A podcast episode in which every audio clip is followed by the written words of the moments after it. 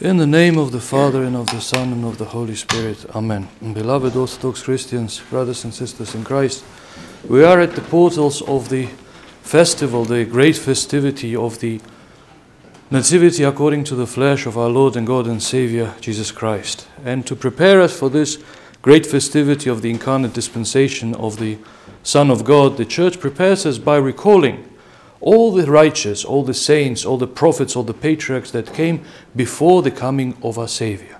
So today we read in the Holy Gospel the genealogy, according to St. Matthew, from Abraham all the way to our Savior. And yesterday we read the, uh, in the Synaxarion of the feast the whole genealogy according to St. Luke, starting from Adam, going all the way to our Savior. And there's a whole uh, service dedicated to the forefathers that we chanted yesterday and the Sunday before as well. So the church get, puts a lot of stress, a lot of importance of preparing ourselves for the Nativity by recalling these people, these holy ones, by bringing to memory who these people are and what they did. Why so? Why is this important?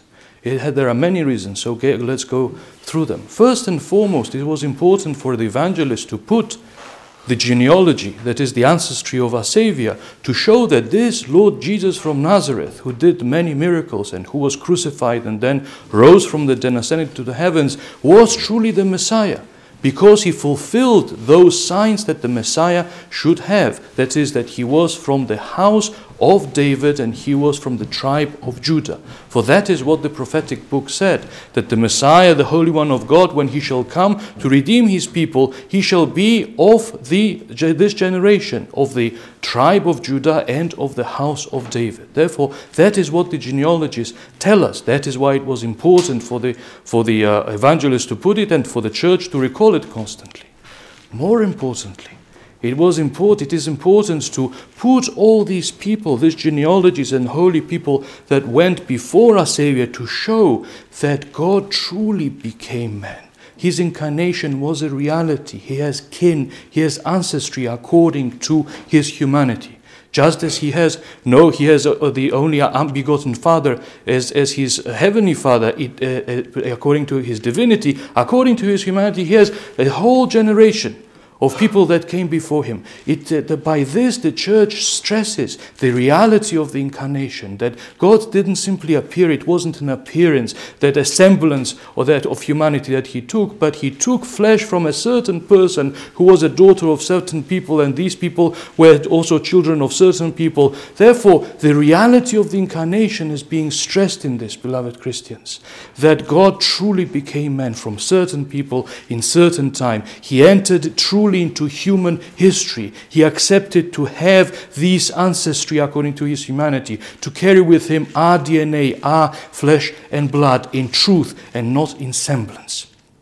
It also tells us of how patiently God worked for our salvation, that is, for his own incarnation and how this righteous people yearned to be participants of great mystery. For when Adam fell, Adam and Eve fell, right away God enacted the plan of his salvation. And what was, was the plan of his salvation? That from these generations of generations of people that would follow Adam, one would be found so pure, so holy, who could give hospitality to God in her soul and in her womb, so that God could take from her flesh uh, that is uh, being lent to him so that he could become human for us. This is why God waited generation after generation because it wasn't easy to find such a person. Because after the fall of Adam and Eve, darkness had come upon humanity, upon God's creation. And darkness had, had such power of humanity that it was here and there that righteousness shone only. But in, in, in, in, grand things, it was really sin and passions and idol worship and all these things had prevailed over God's creation. Therefore, God chooses one generation after another. He works patiently one generation after another so that after a time when, the, when it, it has, He has cleansed and purified the, a certain pedigree, certain line of succession of people, from them will come this beautiful plant who is called the Most Holy Theotokos, the Virgin Mary, who will blossom with the fruits, that is, the, the, uh, our Saviour Himself. So, among sons of Adam, our Savior chose Seth, that from his generation should come, there should be this succession. But from among the children of Seth, all even they fell and were allured by the daughters of Cain, and therefore were taught by, by, by, them all the wickedness, so that among the face of the earth none was left save Noah, who practiced righteousness. Therefore, him he saved from the deluge, and from the sons of Noah he chose Sem to be the one who is righteous. And from the sons of Sem, from all the people that populated the earth, it was Abraham that he chose. And of Lyon has a very beautiful explanation how, an insight of why Abraham was the chosen one.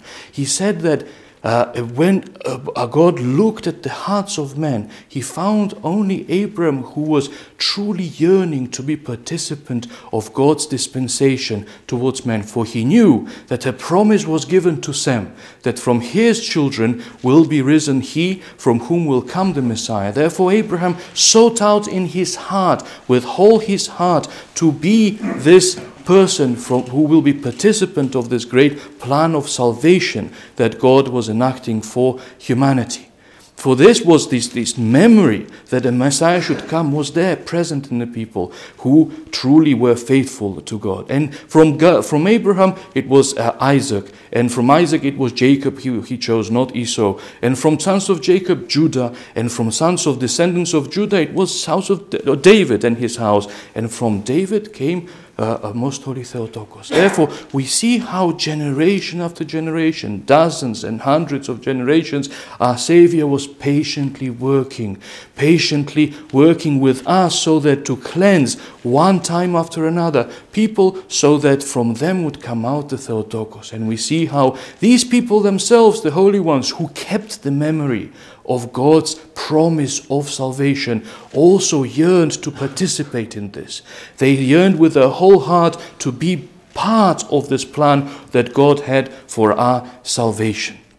Therefore, this is why it is important that this church put, puts the stress on the forefathers. They are the key to understanding of who Christ is. They are key to understanding of God's magnanimous and patient waiting and working with us, with humanity, so that to bring about this plan of salvation, to bring about his incarnation.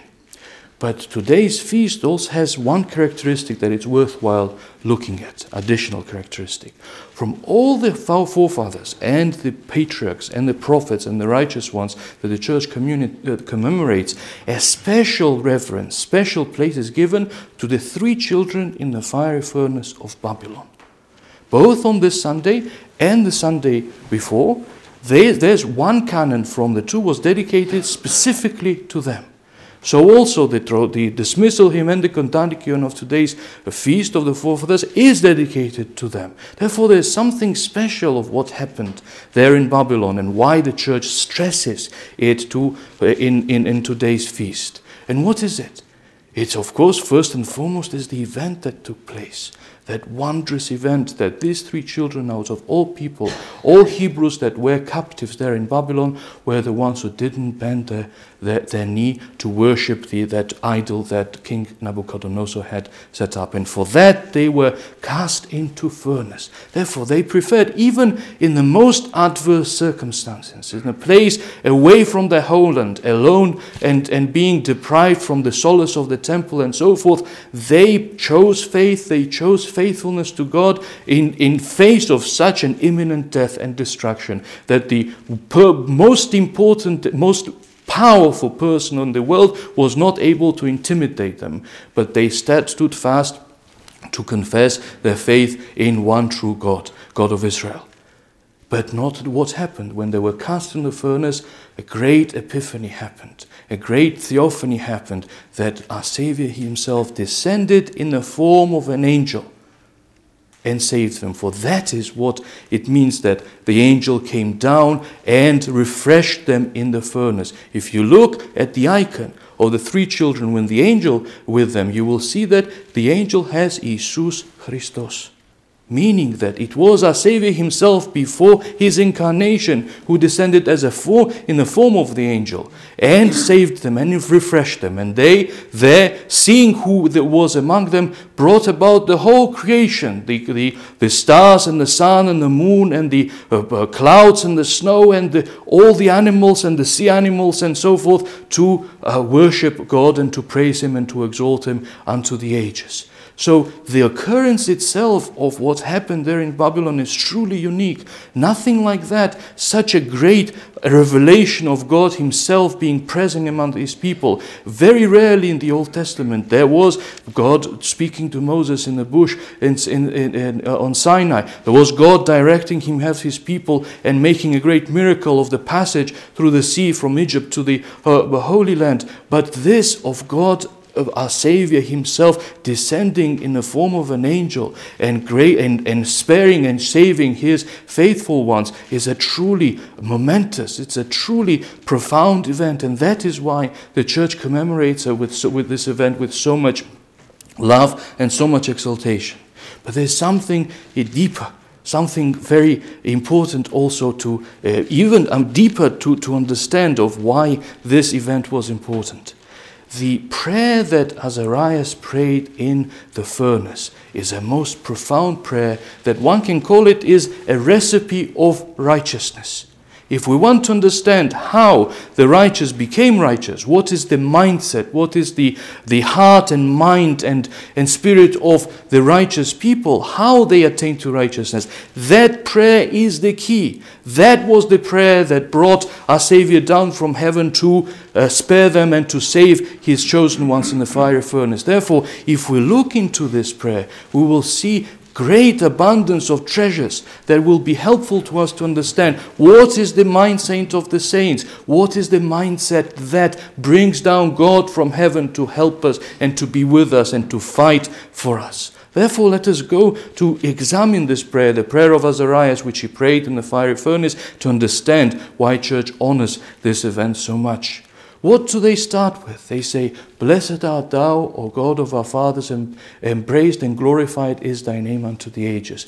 Meaning that they pray, first thing that comes to the mind of the righteous, whether in, in, he is in jubilation or whether he is in distress, whether no matter what the situation is, to praise, worship, thank, glorify God for everything. That is the first thing, the first utterance of a righteous man in his mind, in his heart, in his lips, is to, no matter what the situation, no matter what the circumstances, to praise, worship, thank God for anything, to glorify Him. But what happens next? What does Azarias say next? He says that we have sinned, we have done iniquity. That is, he confesses that they are sinners, unworthy of even of this praise that they're given, that they're given to, to uh, our Savior. And he's saying this having confessed God at the expense of his own life and being in the furnace, he still considers himself unworthy of God. And he says, Rightly you have done what you have done to us.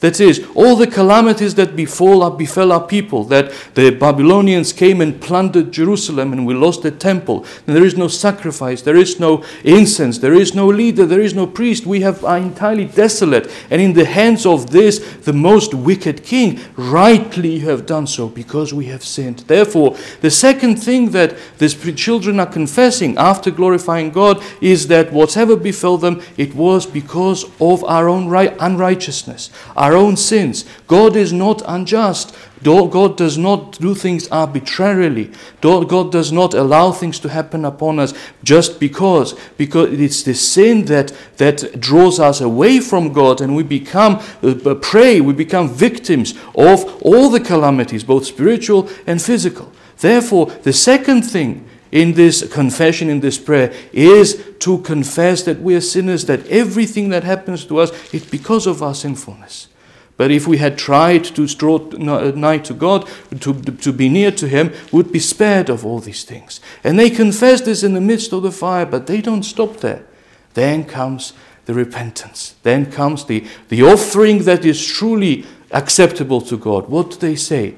But in the spirit of humility and in brokenness of heart, accept our prayer. That's the only thing that they have to offer.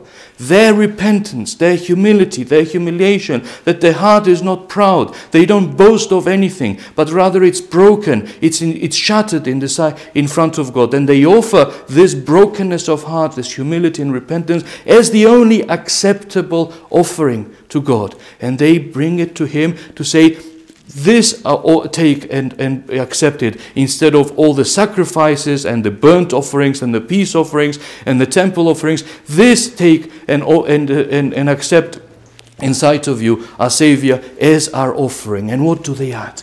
For whose sake? They don't even say that for their sake and for their brokenness of heart. They add this most, the key to all this, for the sake of our fathers. That's what they had. For the sake of Abraham, thy servant, for the sake of Isaac, thy uh, beloved one, for the sake of Israel, that is Jacob, your holy one, for their sake, accept this our prayer. For their love that they had for you, for the sanctity for that they had, for all the righteousness that they had, for the love that they had for your commandments and kept them, for their sakes, accept this our prayer and our repentance. This, beloved Christians, is a recipe of righteousness. This is the mindset, these are the steps of how one prays to God, of how he uh, cultivates relationship to God. All the righteous that became righteous, righteous follows, followed the blueprint that is con- contained in this prayer of Azarias. That is why the church loves so much this prayer. And that we should, as much as we can, read it whenever we can. Just as we read the 50th Psalm of David, which is the Psalm of repentance, and the church repeats it constantly. So, and, and just as she adds a prayer of Man, uh, Manasseh as a prayer of repentance during the Lent, we should also try, whenever we can, to read this prayer of Azarias to remind ourselves what is the spirit of the righteous? How do they become righteous? Let us apply this then to our lives. And let us say that no matter what, there are no circumstances so terrible where we can do anything, that we have to do something at the expense of our faith. God will be always there to help us, they will be always there to see us through. And if we say that no matter what happens, I will do first, I, this is what I will be faithful to, to my faith and never do anything at the expense of my faith, even if it was to save my life. Then uh, we know that our heart is truly straight with God, that we are offering Him worship and praise, that He that, that, that is righteous. That is the first and foremost. To have this mi- mindset, to have this preparedness, to have this readiness, that here I am, and no, there is no situation which will force me to forfeit my, my faithfulness to my faith. My faith is the center, the root, the beginning and the end of my life. And this, upon, upon it rests everything else. And if I have to sacrifice everything else, I will do so. I will do so in order to safeguard this treasure, this gem, which is my faith. That is first and foremost. But second, never to be puffed up because of it, but to say, I, be despite the fact that I have not stretched my hands to this strange God, nor called upon an alien God, I am a sinner. I am a sinner beyond all men. I am a sinner. And whatever happens in my life that is a calamity because of my sinfulness, because of my unrighteousness, it happens. But let us not stop there. And let us offer the prayer of repentance to say, Our Savior, I have nothing to offer to you except my broken heart.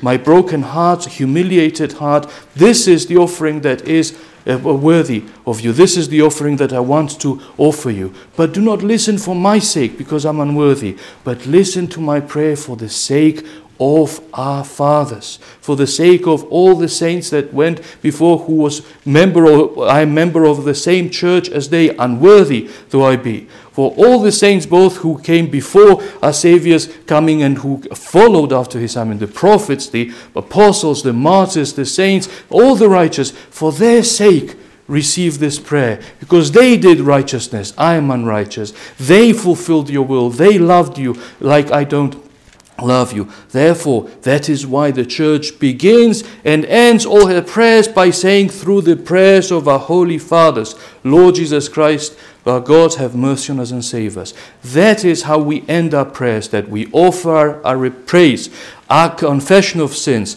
our repentance by sealing it by bringing down the prayers of the saints, not trusting our own righteousness, not trusting even our own prayers, but rather the prayers and the love that they had for God.